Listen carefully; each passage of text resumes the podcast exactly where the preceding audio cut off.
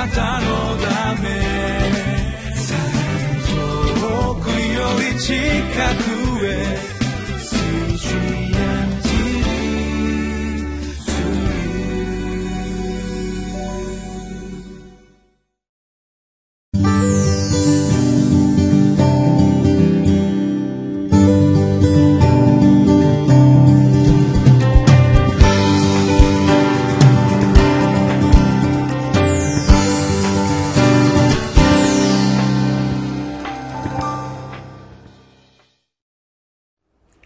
習志野キリスト教会山田泉です。今日は8月22日月曜日です。聖書は吉脇21章8節から26節を通して学んでまいりたいと思います。テーマはレビ人は最前線の霊的守護者です。というテーマです。生まれたばかりにで抱っこされている赤ちゃん。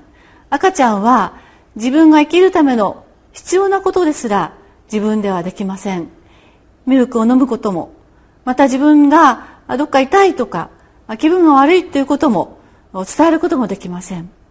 ですけれどもそんな赤ちゃんの顔を覗いて見た人はみんなニコニコっと笑顔にさせられますね。人にはどんなに小さくてもどのようなところにあってもそれぞれに役に立つ働きを神様が与えてくださっているように思います。今日もまた聖書を通して神様の御心を学んでまいりましょう。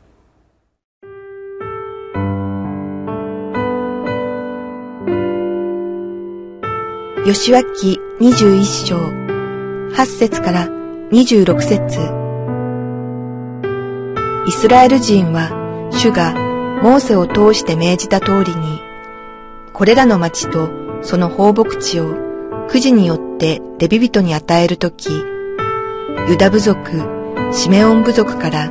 次に名を挙げる町を与えた。これらは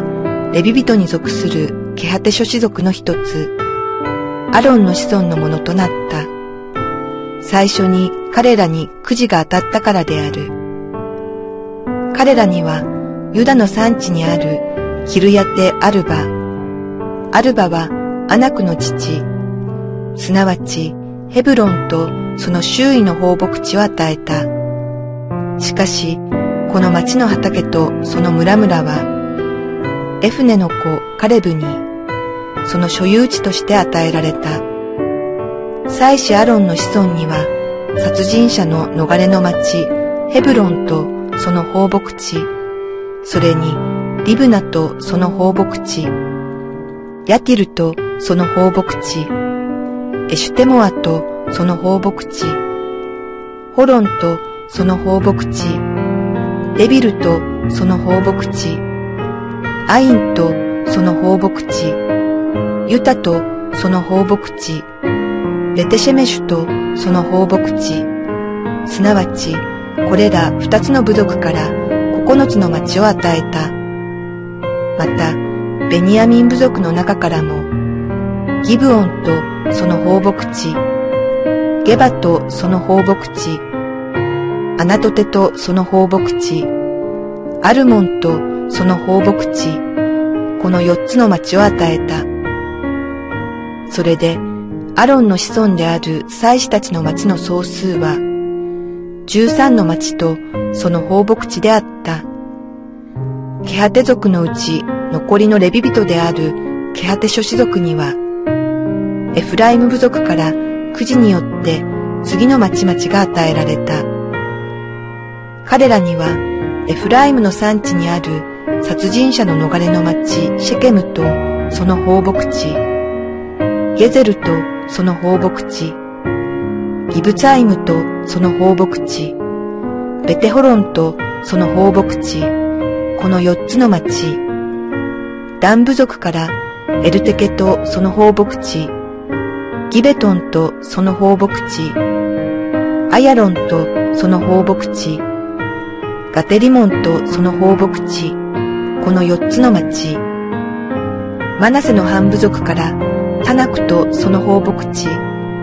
ガテリモンとその放牧地、この二つの町を与えた。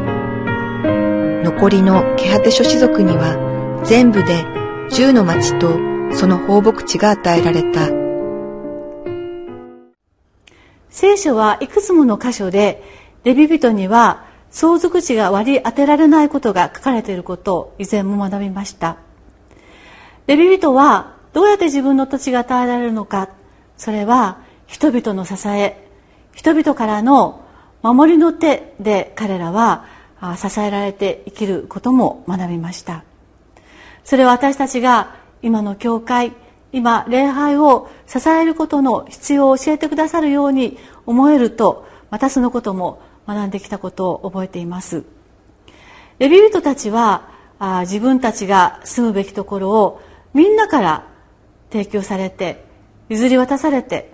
そして自分たちはそのところで住み働きが済みました。レビ人に差し出された町は48あったと言われています。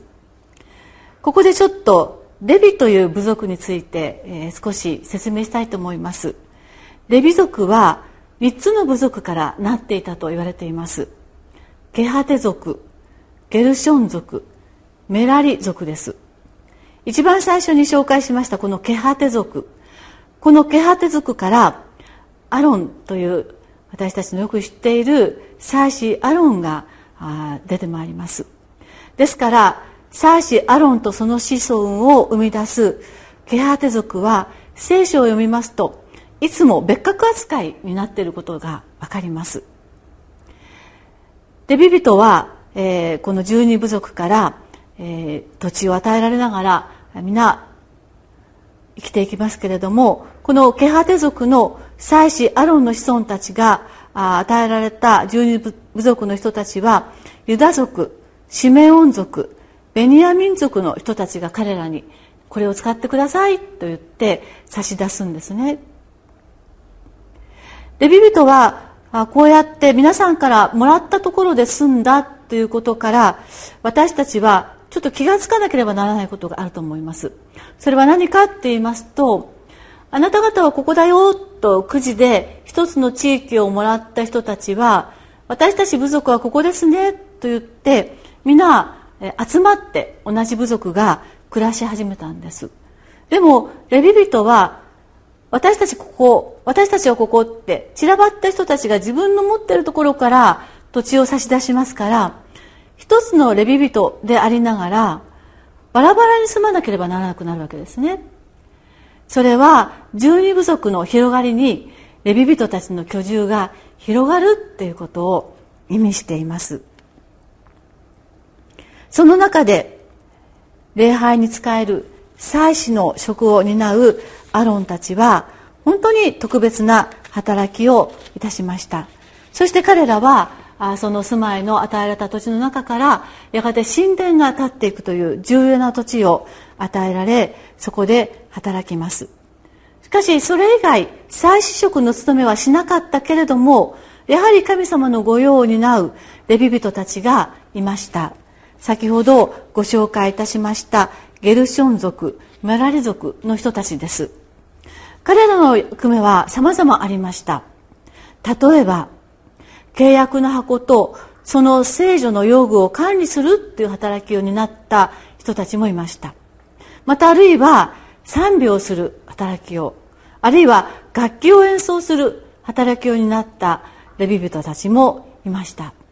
実にたくさんの働きを彼らは与えられてそれぞれ散らばされながらそれぞれのところで住みながら神様の働きを担った。これがレビ人たちでした。またレビ人たちはいろんなこう広がったところに住むことで彼らの町が一つ一つあなたはこの町あなたはこの町と今日読んだところには書いてありましたけれども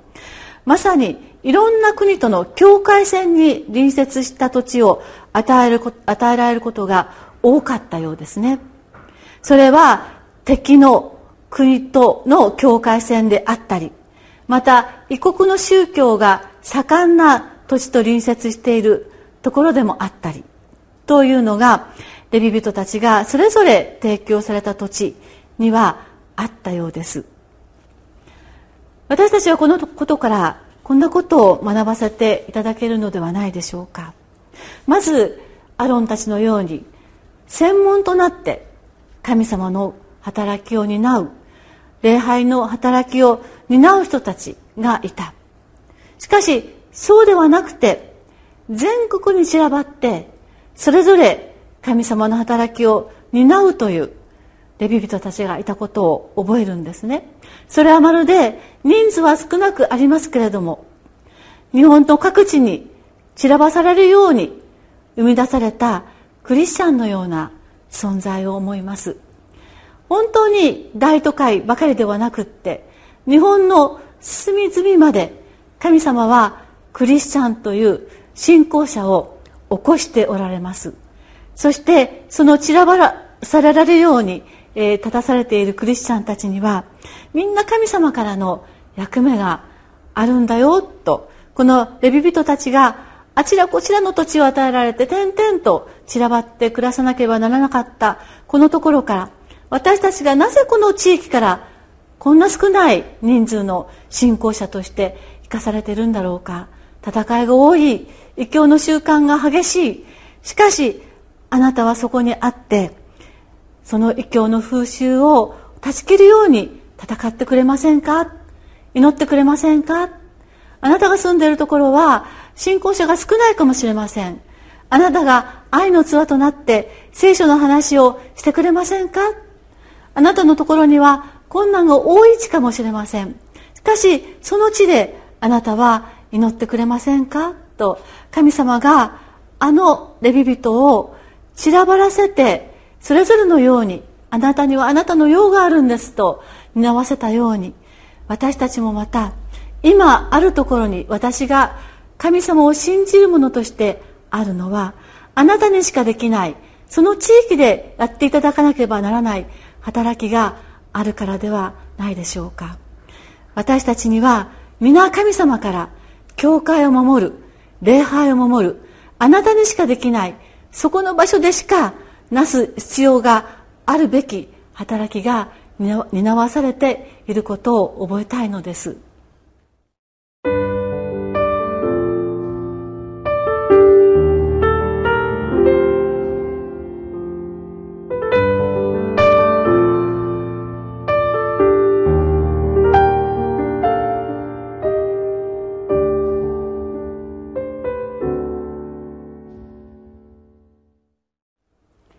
神様を信じる者の少ないことは地域の中のクリスチャンが少ないことだけには限りません。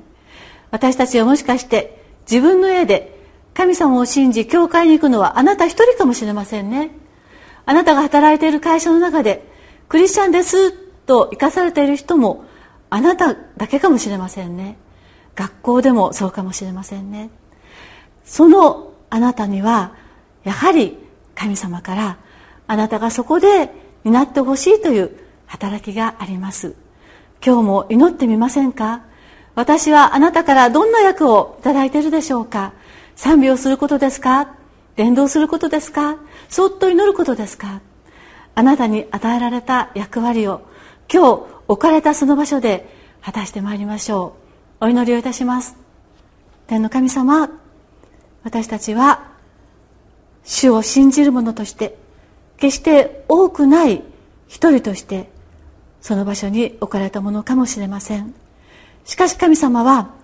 その一人に私のものを使ってくださいと支えの手を与えながらその人たちの役割を進めることを願ってあなたがそこに置かれた大事の大事な器であるとこのレビ人の働きを通して教えてくださいました。今日私が置かれたところも今日私の信仰者としての存在もあなたが置いてくださったあなたの働きをするための一人の位置であることを覚えて今日の私の働きを教えてくださり今日の私の働きができるように力を与えて用いてください。イエス様のお名前によってお祈りいたします。アーメン。